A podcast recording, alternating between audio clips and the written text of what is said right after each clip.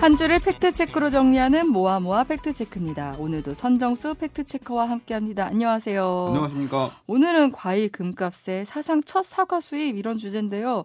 요새 과일 값이 진짜 엄청 비싸긴 해요. 무시무시하죠. 네. 저 살림 담당이라서 과일을 사러 나가면 네. 진짜 살 게 없어요. 맞아요. 너무 너무 좌절스럽습니다. 음. 이 사과 배는 추석 무렵부터 굉장히 비쌌고요. 딸기값 비싸다고 그래가지고 귤을 사 먹으려고 했더니 귤값도 사상 최고를 기록했다고 합니다. 음, 그래서 요즘에는 못난이 뭐 제각각 이런 이름으로 불리는 흠과를 흠집 있는 맞아요. 흠과를 구해다가 먹고 있는데 이것도 물량이 달리는지 구하기가 좀 어. 쉽지 않은 상황이고요. 네네. 그래서 아이 냉동 과일을 먹어야 되나 뭐 음. 이런 생각도 하고 있는데 아이가 과일을 좋아하는데 이게 입맛이 고급이라서 냉동 과일도 잘 안 먹더라고요. 아, 냉동 과일은 좀 맛이 떨어지긴 그쵸. 하죠. 저도 예. 그래서 과일 세일하면 예. 어, 사게 되고 이렇게 예. 되더라고요.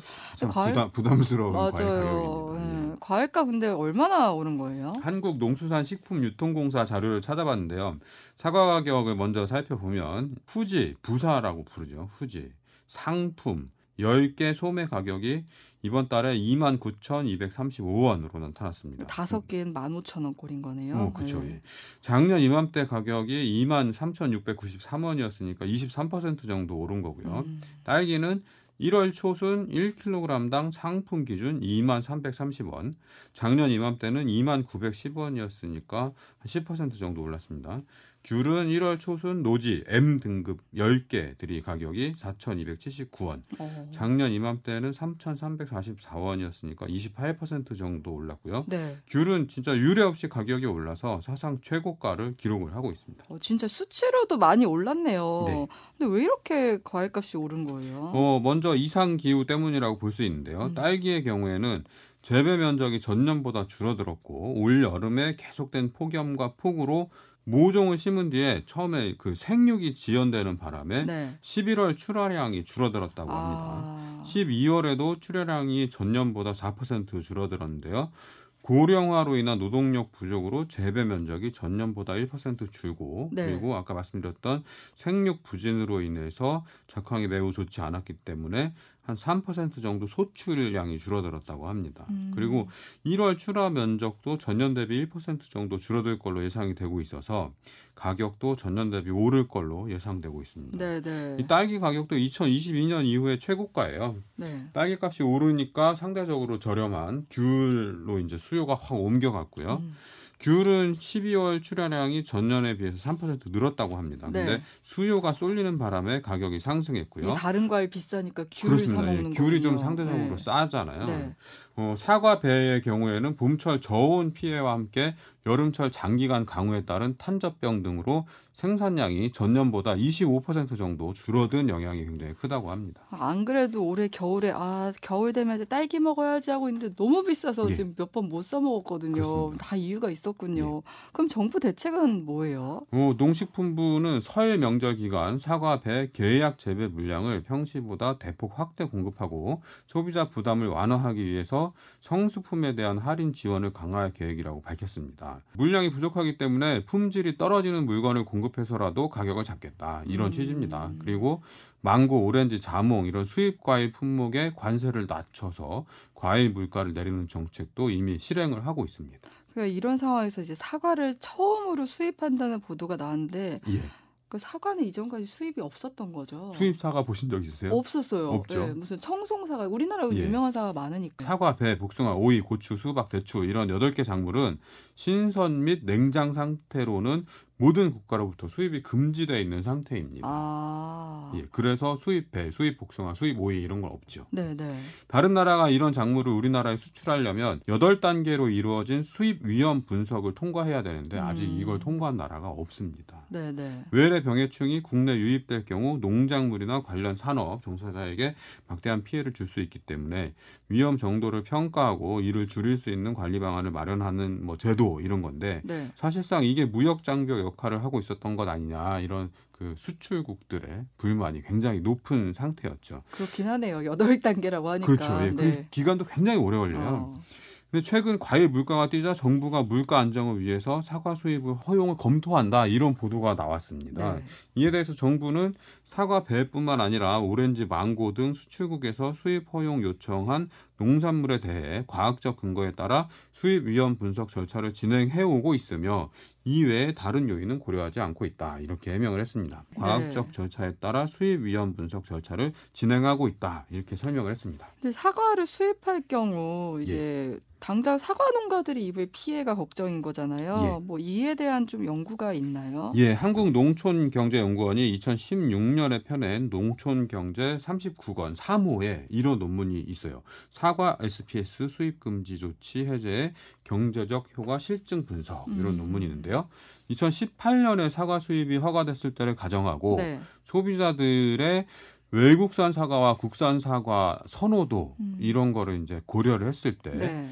어, 소비자들이 외국산과 국산을 구별 없이 좋아한다. 다, 다 똑같이 좋아한다. 음. 이렇게 가정을 하면 사과 부문 피해액이 연간 4,080억 원에 이른다. 이렇게 어. 추정을 했습니다. 네, 네. 근데 2021년 기준 사과 총 생산액이 1조 3천억 원 정도 되거든요. 네. 전체 사과 생산액의 3분의 1 이상이 타격을 받는다. 어, 굉장히 커요. 그죠 어마어마하죠.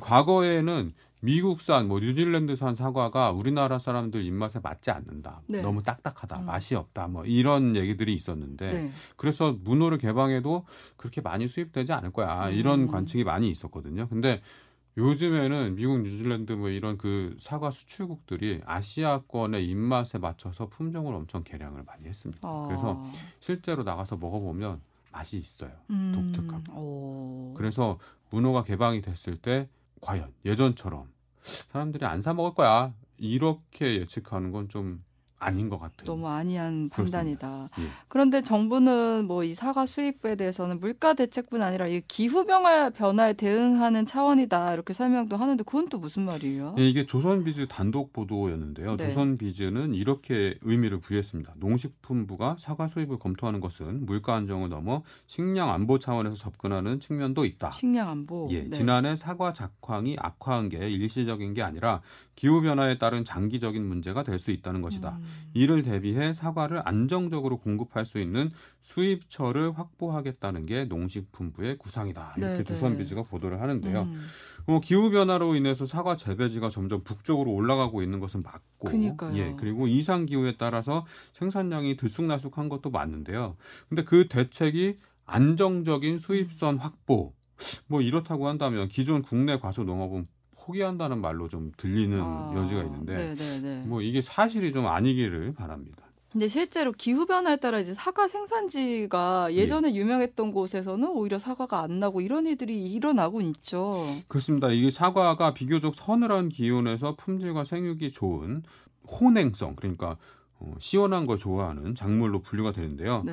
현재 뭐 품종과 작형 뭐 이런 재배 시스템이 그대로 유지된다는 조건 으로 기후 변화에 따른 재배지 변동을 예측한 결과로는 2090년대가 되면 국내에서 고품질 사과를 재배할 수 있는 곳이 아예 없는 걸로 나타납니다. 아이고. 음, 그 도시 사람들이 적정한 가격에 과일을 사 먹을 수 있고 또 과수농가도 좀 적정한 이익을 보장받으면서 이 생산 기반 시설을 유지할 수 있는 방법 현재로서는 뭐 어떤 게 있을까요?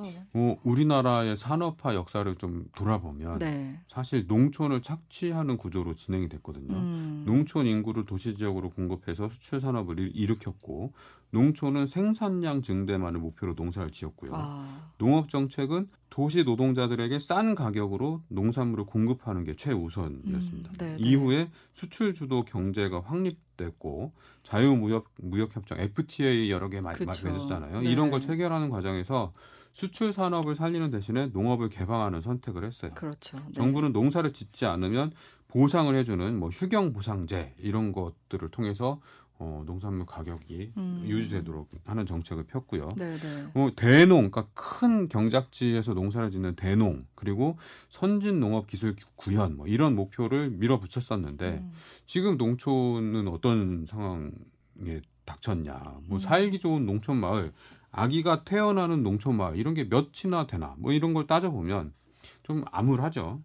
선진국이 되려면 스스로 먹을 농산물은 자기 나라에서 지을 능력이 있어야 됩니다. 네. 예, 우리나라 식량 자급률이 40%대 간당간당하고요. 어, 곡물 자급률은 20%를 간신히 넘기는 수준. 20%요. 예. 네. 그 일각에서는 뭐 수입선 다변화를 해- 하면 안정적으로 공급받을 수 있다 뭐 이렇게 얘기를 하는데 뭐 앞서 말씀드렸듯이 뭐 전쟁이나 뭐전 음. 지구적인 이상 기후 뭐 이런 것들이 발생을 하면 진짜 돈 주고도 살 수 없는 그런 상황이 올 수도 있는 겁니다. 네, 네. 그래서 국가 농업 정책이 물가 안정을 최우선으로 놓고 임기응변식으로 수입량을 조절하는 것에 집중하면 안 되는 이유기도 하죠. 음, 지금 당장 뭐 조금 싸게 구입할 수 있고 이제 급한 불은 끄신다고는 하지만 장기적으로는 진짜 국내 농가나 식량 안보 측면에서 오히려 악영향을 줄 수 있겠다 이런 생각이 듭니다. 그러니까 가, 가격이 비싸지면 어 정부가 수입하겠지? 그럼 음. 우리 망하겠지?